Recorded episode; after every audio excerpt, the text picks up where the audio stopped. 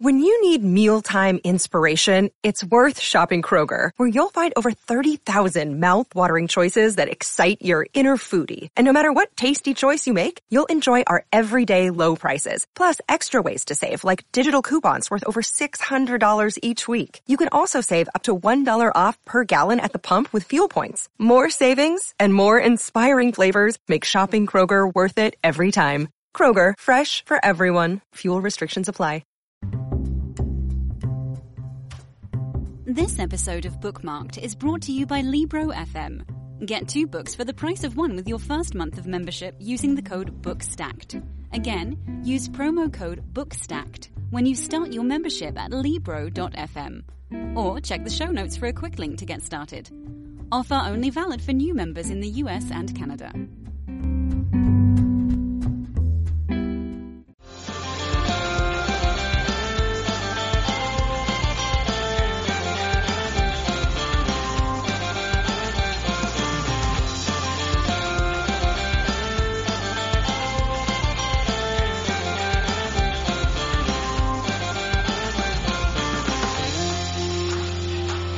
Hello, everyone. Welcome to Bookmarked, a YA book podcast. Today, I'm joined by Chelsea, and we are super excited because we have a very special episode for you. We are speaking with Veronica Chambers. Veronica is the narrative projects editor at the New York Times. She's written a number of books, including the memoir Mama's Girl and Resist 40 Profiles of Ordinary People Who Rose Up Against Tyranny and Injustice. Today, she's here to talk about her new book, Call and Response The Story of Black Lives Matter. This book tells the story of the Black Lives Matter movement with not only expertly researched text, but with some incredible images as well. If a picture is worth a thousand words, then this book is a great deal longer than it might appear. A vital read for anyone interested in how this movement formed and where it's headed. Like Saul said, we are so honored and excited to have Veronica on the podcast. So let's get started. Hi, Veronica. Thanks so much for being with us today. Hi, thank you. I'm really psyched to be here. We're super excited. I, I was thinking earlier today, we've had plenty of New York Times bestselling authors on the show, but we've never had somebody from the New York Times on the show. So that's pretty cool. And one thing we wanted to do, though, to get started was give you a chance to introduce yourself um, and also tell the audience a little bit about your latest book. Sure. So my name is Veronica Chambers, and I'm the editor for narrative projects at the New York Times. I always say it's a really fun thing when you get to have a title that's like uniquely your own. And basically, what that means is that I work on big scale projects, and often they include visuals as well as like stories told in lots of different forms. And Call and Response, the story of Black Lives Matter, it's a book that records the history of the summer of 2020, which it felt really important to us. But it's also it's two things. The first half of the book is kind of the story of the racial justice movement in the country, like where we started and how we got to summer 2020. And then the second half of the book is kind of like, what do people do with that? And so we talk about how do people protest. And it's, I think the second half of the book is really interesting because it applies to all kinds of protests.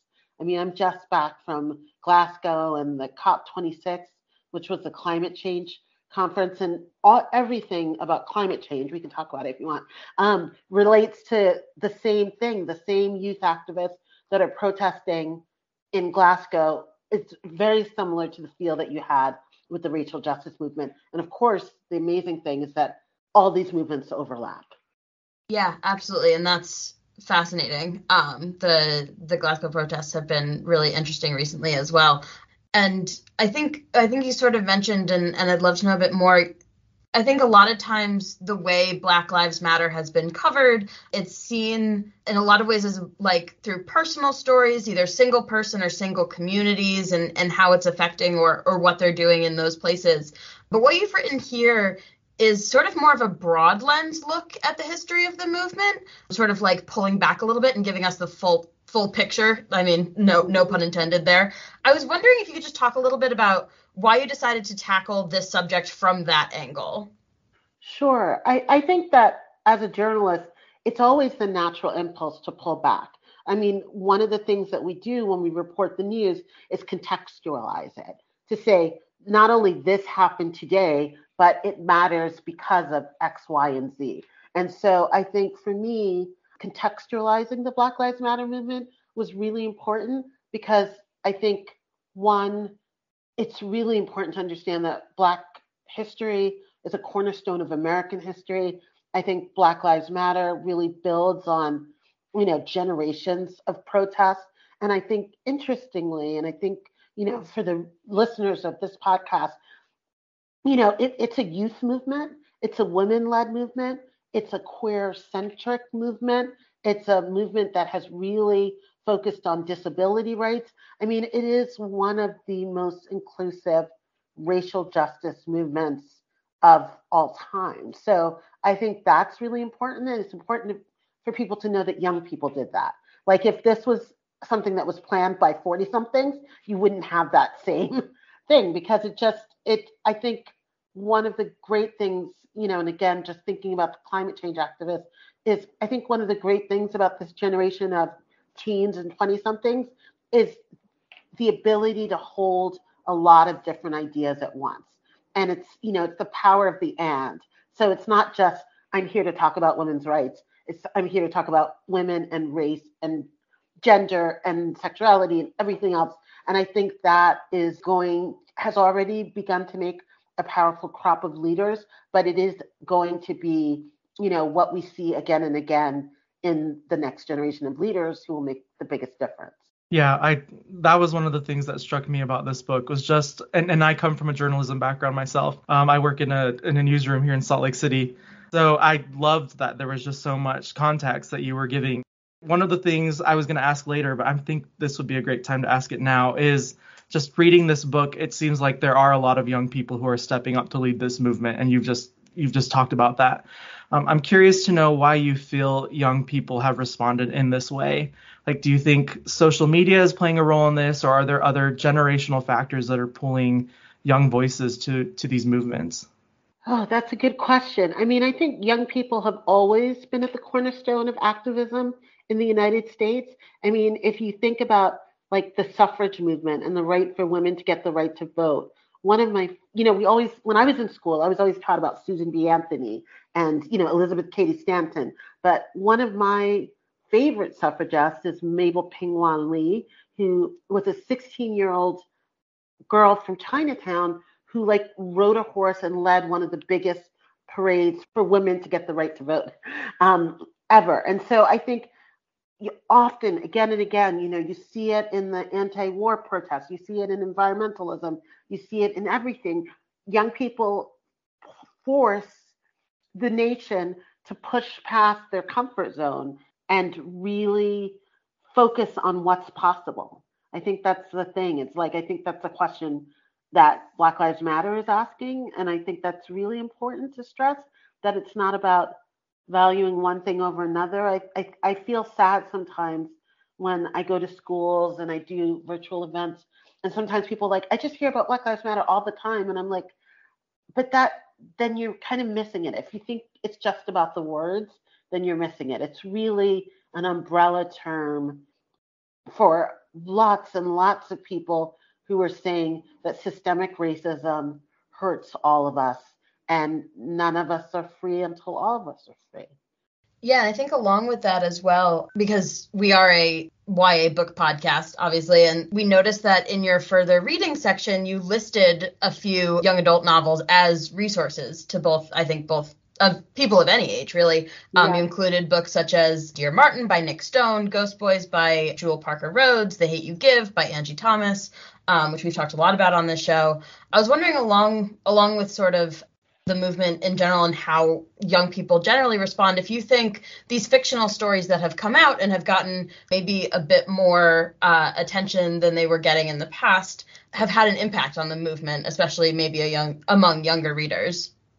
I, I think so, absolutely. I mean, I I love YA, and I'm like one of those grown-ups who's like, you know, I'm always in the YA section, and people are like, why? And I'm like, because I'm very in touch with my inner 15 year old. But I think that one of the things about the novels, I mean, you guys know this, you, your, your podcast is so great, and I'm so happy to be on it, is that, you know, fiction is not only transportive, but it creates compassion and connection in ways that I think sometimes nonfiction really struggles to do. You know, I remember reading this that if you watch a movie about tennis and they put like, you know, little electrodes on your brain, that there's like a 5% like feeling of playing tennis.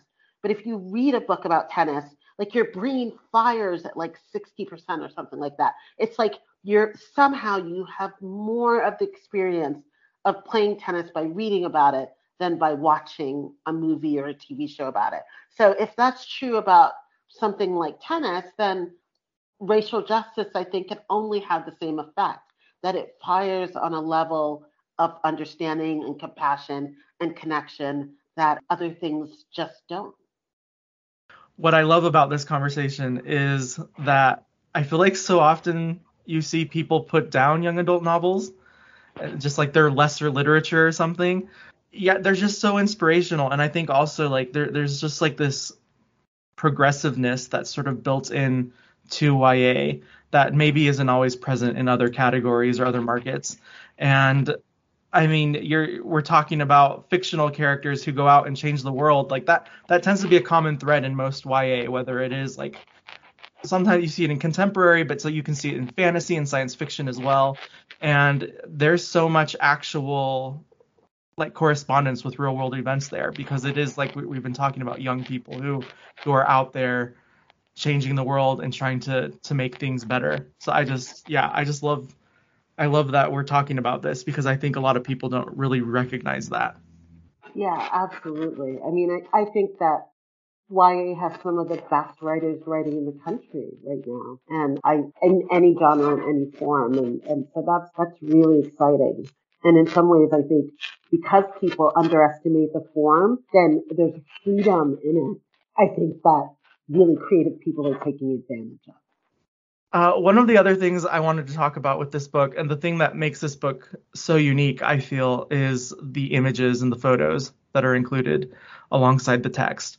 Um, and again, I come from a journalism background, and one of my favorite things is seeing what the photogs, the photographers can can accomplish, and some of the incredible images that they can capture. And that really is front and center in this book. You know, we have the written history of Black Lives Matter, but we also see all of these incredible photos from the different protests and, and the movement. And I just wanted to ask you, why was it important for you to include these as such a major element in this book? Um, I'm I'm with you. I think that the work that photojournalists do is so essential, and I think one of the things that we felt when putting this book together, because we talked, we had done a book about women's right to vote called "Finish the Fight," which was like a middle grade book, and it was illustrations, and we worked with all these female and non-binary illustrators, and it was so great. And we were like, should we just get great illustrators to like dream out stuff. But the thing about an amazing photograph is that it doesn't need words, right? And so so we wanted to give the reader not just our experience and our thoughts and the reporting that we brought to it, but just the feeling of being at a protest, looking into the face of protesters. I love that we have big crowds and then we have like this girl, K. Marie Dixon, who's a little girl on a horse who was in this peace ride that was organized by the Compton Cowboys. Um, we have the protesters in Senegal. One of my favorite is a photo of two young women who are clearly like best friends or cousins, and they're in t-shirts and masks, and the t-shirts say "I can't breathe." George Floyd's life mattered, but it's like the loving way they're looking at each other and I think that what, you know, Bell Hooks talked about how all the great social move, movements for social justice in our society have strongly emphasized the love ethic.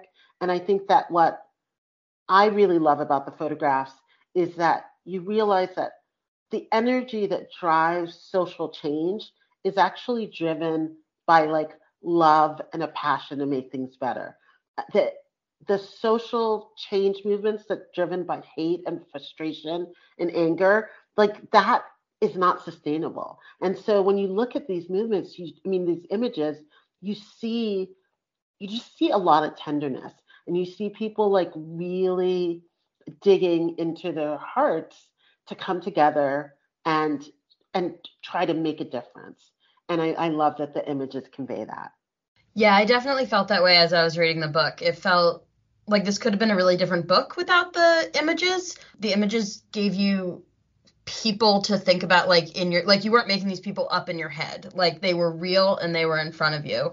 But I also felt like this book really showed the importance of collaboration and the like teams of people working on this, the groups of people as they come together, and seeing that visually was like so important of just like there's something very visceral about seeing a group of people or like seeing even just a huge mass of bodies or a group of people working together. That's just it like evokes something a little bit different than just reading about it. And i really enjoyed that element. I also i thought one of my favorite parts of the book was where you explain each of the different jobs of people in a protest because that was something i didn't know anything about about how like there are medics and there are people who go up front or they're like bikers who go to scout what's what's coming around the corner and legal aides who are there to try and help if anybody gets arrested. And having those images with the words, I thought was like such a strong way to show there are people working at these. This is a fully formed real thing that is happening. And I just I really loved that. That's and one also, of my favorite sections in the book. Oh no, I'm I'm glad because I I really that was that was one of those ones where I was like I like read it a couple of times because I was like this is so interesting. I I had no for some reason in my head I just assumed everyone should and it all happens. I was like no, there's got to be people organizing exactly what's happening within the within the movement and within the people. But another thing, sort of in the spirit of collaboration, I think this book really has a really strong element of collaboration to it. You've sort of compiled information from a lot of different journalists and a lot of different stories and a lot of different work that's been done. I was wondering if you could talk just a little bit about the process of collecting all that information and then how you sort of put it together the way you did. Yeah, I mean, I'm so happy that you brought up collaboration because I really believe like collaboration is one of my superpowers. But I have to say that, you know, for the teenagers who might be listening, I was totally the kid that every time they gave a group project, I was so angry. And I was always like, I was like, I just just tell me what part you want me to do, and I will come with that part. and um, and I think it was I was trying to think about it because I think it was because I was I never felt like the work was like fairly distributed or credit was fairly distributed. But I do now, as a grown up, understand why they make you do all those group projects because like almost any work thing that you make in a lot of spheres. I guess some things are individualistic, but definitely being a journalist is collaborative. You know, there are editors and photo editors and photographers and and interestingly about that section that you mentioned, who's who at the protest. At that chapter, I was working on the book and I saw an Instagram story that the New York Times did by a reporting fellow named Juliana Kim. And so just so people know, the New York Times has a whole Instagram team. So if you love Instagram, you could actually be a New York Times journalist whose job it is to just do Instagram. Um, and they and I saw this Instagram story and I was like, this is fascinating. And it just had like one image for each thing and some words. It was like, you know, 30 seconds or however long an Instagram story can be. And I was like, we should turn this into a chapter of the book. So I reached out to the Metro department, and that's the department that covers the city of New York. I reached out to Juliana and the people who designed it, and we broke down the Instagram story into a chapter. And so we found different pictures. We wrote more text that goes with that. And we were able to sort of elongate something that on Instagram was like this quick into like real information. And and to your point, Chelsea, I think it's great for young people to know that, like, when you see a thousand people in the street, there's someone, and that someone could be, you know, 18, 19, 21 years old, who's actually said, okay, do we have a legal observer in case someone gets uh, gets arrested? Do we have a street medic? So, I mean, yeah, that's what they call them. So that if someone faints or breaks a leg or falls, they can get medical attention quickly. You know, the fact that there are people on the front who say, okay, if they start arresting people, I'm willing to be arrested. There are people, you know, who might, for whatever reason, because they're young or underage or whatever reason, don't want to be the front line. And so there are people who plan to protect them. And I, I think that that goes through every movement. whether or not it's, you know, racial justice movement or a climate change movement, any kind of protest has this like incredible amount of organization and nuance. With our audience, a lot of a large portion of it are, are young readers, uh, but we also have actually a lot of educators. And one of the great things about this book is that it's it's just, uh, for at least from what I think, it seems to be a great resource for parents and teachers to facilitate discussions about activism with young readers. And this book has been available for a few months at this point, and I've just been curious to ask you what's been the response from parents, teachers, and young readers? What sort of responses are you seeing to to this book? Um, it's been really interesting. I mean, we dedicated the book to the teachers and librarians who changed our lives, and it was so funny because I sent it to my English teacher, who was one of the people I dedicated, who was my teacher when I was like 16, and she just sent me an email back, and she was like, "I loved it." I was like, "Thank God." I got an A. I'm still like I'm still grade grabbing, guys. I'm like I just need that A from my English teacher. I think that uh, teachers and librarians have been really excited about it because I think it's multifaceted. You know, there's a whole chapter, for example, on protest in sports. And it's one of the things that we hear is that there are some kids who just read the sports chapter. You know, it's got Colin Kaepernick and Naomi Osaka and Maya Moore. And and I love that. I think it's okay to like I'm not like one of those authors who's like read sit down and read my great work of art from beginning to end. You know, like if you love art and you just want to read the chapter on murals, that's awesome. You know, we have a whole chapter on music and how music influences movements and come to symbolize them, like the way that All Right by Kendrick Lamar became the theme song of the Black Lives Matter movement. But we also made a playlist, a kind of throwback protest playlist and a new school protest playlist. And it's been really fun to hear some kids like, I just made the playlist on Spotify, and you're like, awesome. So I I I love the idea of it was. I think that there was definitely a moment where I think some people were like, is the book too PC? You know what I mean? There are playlists, there are photo- photographs, there's this, there's that. But the fact is, is that this is a history that's being written as we live.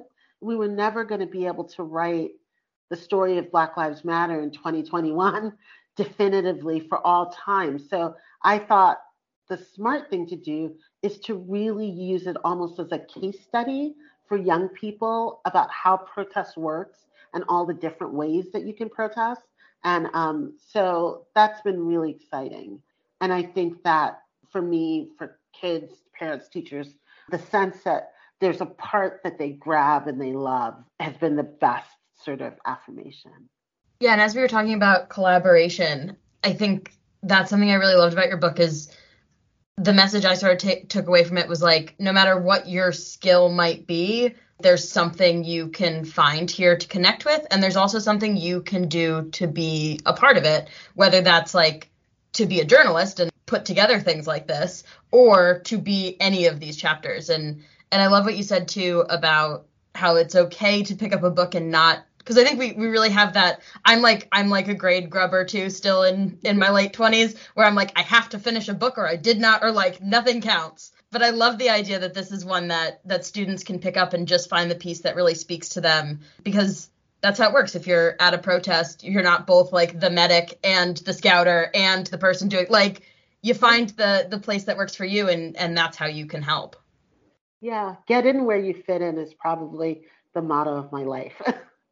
What's cool about all of that too, though, like outlining the organization of, of a protest and just kind of having all these different assets available in this this great package is it just kind of feels like you're sort of arming young students so that way they, they could be able to to participate in, in all of this at the end of the day. And i just think that that is pretty neat. Yeah i mean i i think we couldn't call it a handbook for protests but it's a little bit of a handbook of how to protest it's like a good introduction. Like like this is I mean even like Chelsea said, and I, I have to say it too, like I never considered all of the different roles that would go into actually organizing a protest. I the most I've seen is like I get a Facebook notification like be here at this place, but behind that there are people who are organizing and putting it all together. So it's a great introduction for for that for sure. One of the other things we wanted to ask you about is uh, I'm sure you you've seen in the last month there's been a lot of news stories about the rise in book censorship across the country right now.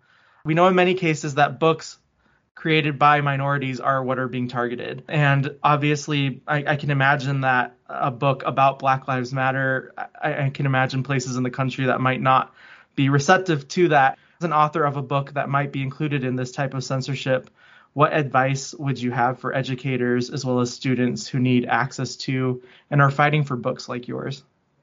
Yeah, I mean, obviously the censorship, you know, narrative and the moment that we're in is really frightening.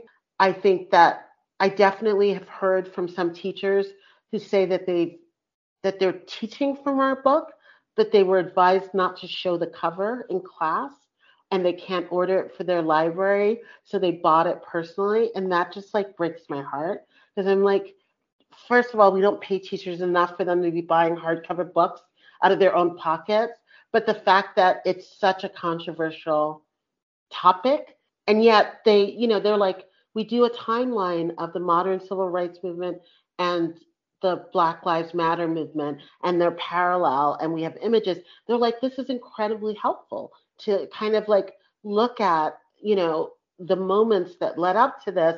It's a way for us to teach history or to look at music and the power of music and social protest or however they're using it. You know, the mural chapter alone, just the fact that, you know, so many hundreds of murals were put up and teaching kids that you know one of the most effective things you can do is paint an image and that a sign is in and of itself a piece of art so like they're having all these great conversations with kids and to think that they have to hide our book is really it's sad but i i i don't know i just feel like we've got we've got to protest that too we got to keep talking about it and we and we need we need parents to say that they want these books to be taught. I will say that. I think that the parents who don't want these books to be taught are very vocal. And sadly, when you're okay with something, you tend not to be as vocal as when you're against something. And so I think that's really important too. You know, one of the libraries that I visited, not this year, but actually right before the pandemic, so in 2019, a group of parents were telling me that the Black history curriculum that their 10 year olds were reading was the same one that they had read when they were 10 year olds in the town. And it was literally like a week on Martin Luther King, a week on Frederick Douglass, you know, like it, they were like, it's the same thing. And so, you know, you, like my daughter was saying that one of the things she liked about the book, of course, I guess she's grade grubbing with me, right? She's my kid. she's like, and can I go to the comic book shop now? And so, um, but she said one of the things she liked when she when I was putting the book together is that she said she never learns about Malcolm X or the Black Panthers in school. And so I think being able to put those to say that that was an important part of the movement, I think is really important. You know, one of the things that I really valued and I learned from the Black Lives Matter movement is that they took the tactics of the modern civil rights movement, the Martin Luther King, the Bayard Rustin, all of those people, but they married it with the radical imagination of the Black Panthers and Malcolm X. And the idea that the Black Power movement was putting out was saying that you don't have to be excellent to be treated like a human being. You've earned your humanity by being a human. I think that's something that you don't always learn in school. That there was a narrative for a long time that if you if you do the right things, bad things will not happen to you. And sadly, I think that what we've seen with the cases of people killed by gun violence and in police custody is that is that you don't necessarily you are not necessarily protected by doing all of the right things, which is partly why this movement needs such a broad array of people because it's about all of our safety and all of our and and and moving towards that you know more perfect union that this democracy i think still aspires to be. Well i like too that you said that teachers and librarians are doing so much and as much as they can but it also needs to be parents that accept these sort of books and have these sort of conversations. And, and i guess what strikes me about that is uh, talking about teachers and librarians and then parents is you know we see so much in this book people on the street with signs and protests but there's also a lot to be done in your home in your school in your library. This this movement isn't just isn't just confined to the streets. It isn't confined to an actual physical protest. It is also how you're protesting in your community and and in your neighborhoods. And I think that's that's something maybe we don't always consider. Absolutely. I mean, one of the people that I loved interviewing was um, Paola Velez, who is one of the co-founders of Bakers Against Racism. And you know, she started with 80 the goal was to get 80 people nationwide to do bake sales and they ended up with more than 40,000 people and raised more than 2 million dollars for social justice movements. And there's this great quote that she said. She said the thing about like doing having conversations about racism over baked goods is that when we speak about issues that we care about it we do it with a pie in hand and so sometimes it's a little more graceful and a little more pal- palatable because there's something sweet at the end, like this very charged, very truth forward statement that we have to make. And I, I, I, I think about that a lot because I think, how do we sweeten the conversation around social justice? We need to because um, we need to keep having these conversations. So we have to figure out a way to like pa- make it palatable so that parents and kids and families and schools can um, can talk about how to how to what's wrong and how to make things better.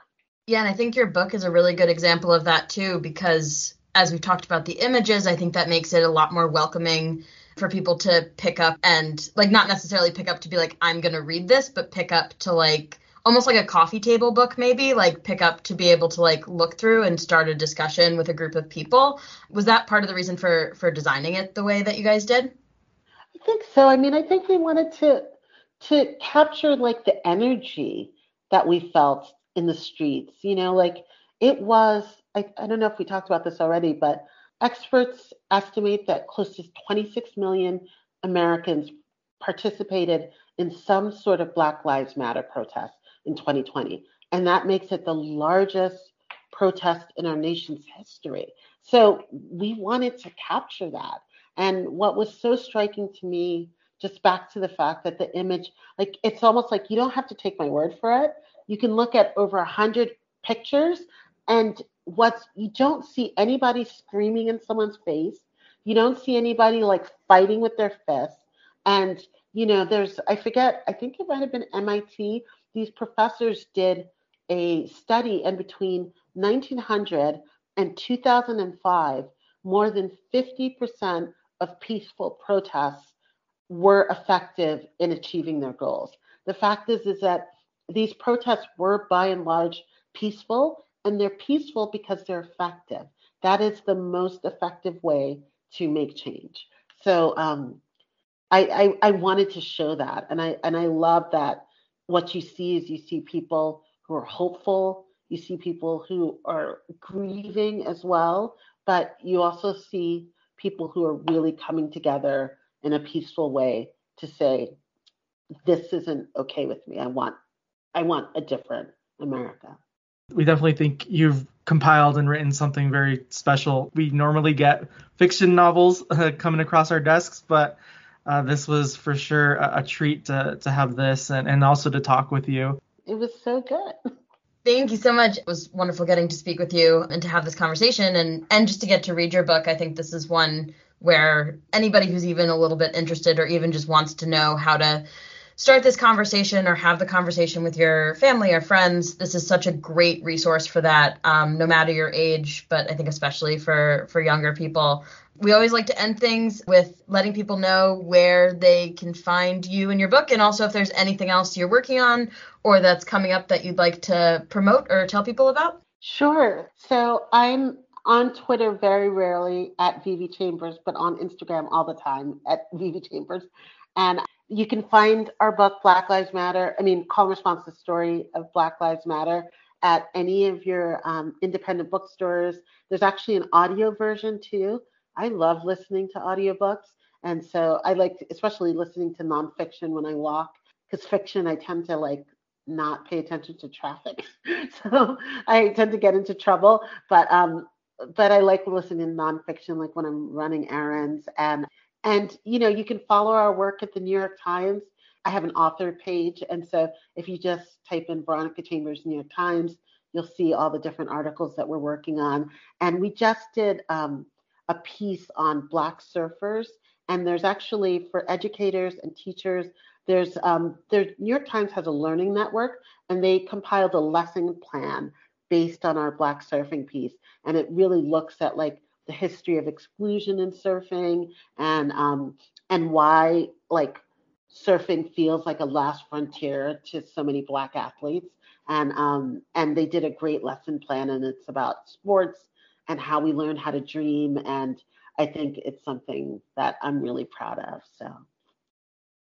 That sounds incredible. I'm definitely going to check that out today. Um, that sounds really, really cool. And yeah, we are big, we are big audiobook fans here uh, as well. We actually did a whole podcast about how much we enjoy audiobooks. So, oh my God, I have to look it up. Okay, I'm going to go back and look it up. That's awesome yeah, absolutely. I, am glad to hear that this has that option as well. Um, just get people however however they ingest books. Uh, this yeah. has an option for them. But no, this was wonderful. Thank you so much for being with us today, Veronica. It was so wonderful to get to speak with you and, and to learn more about your book. Thank you so much.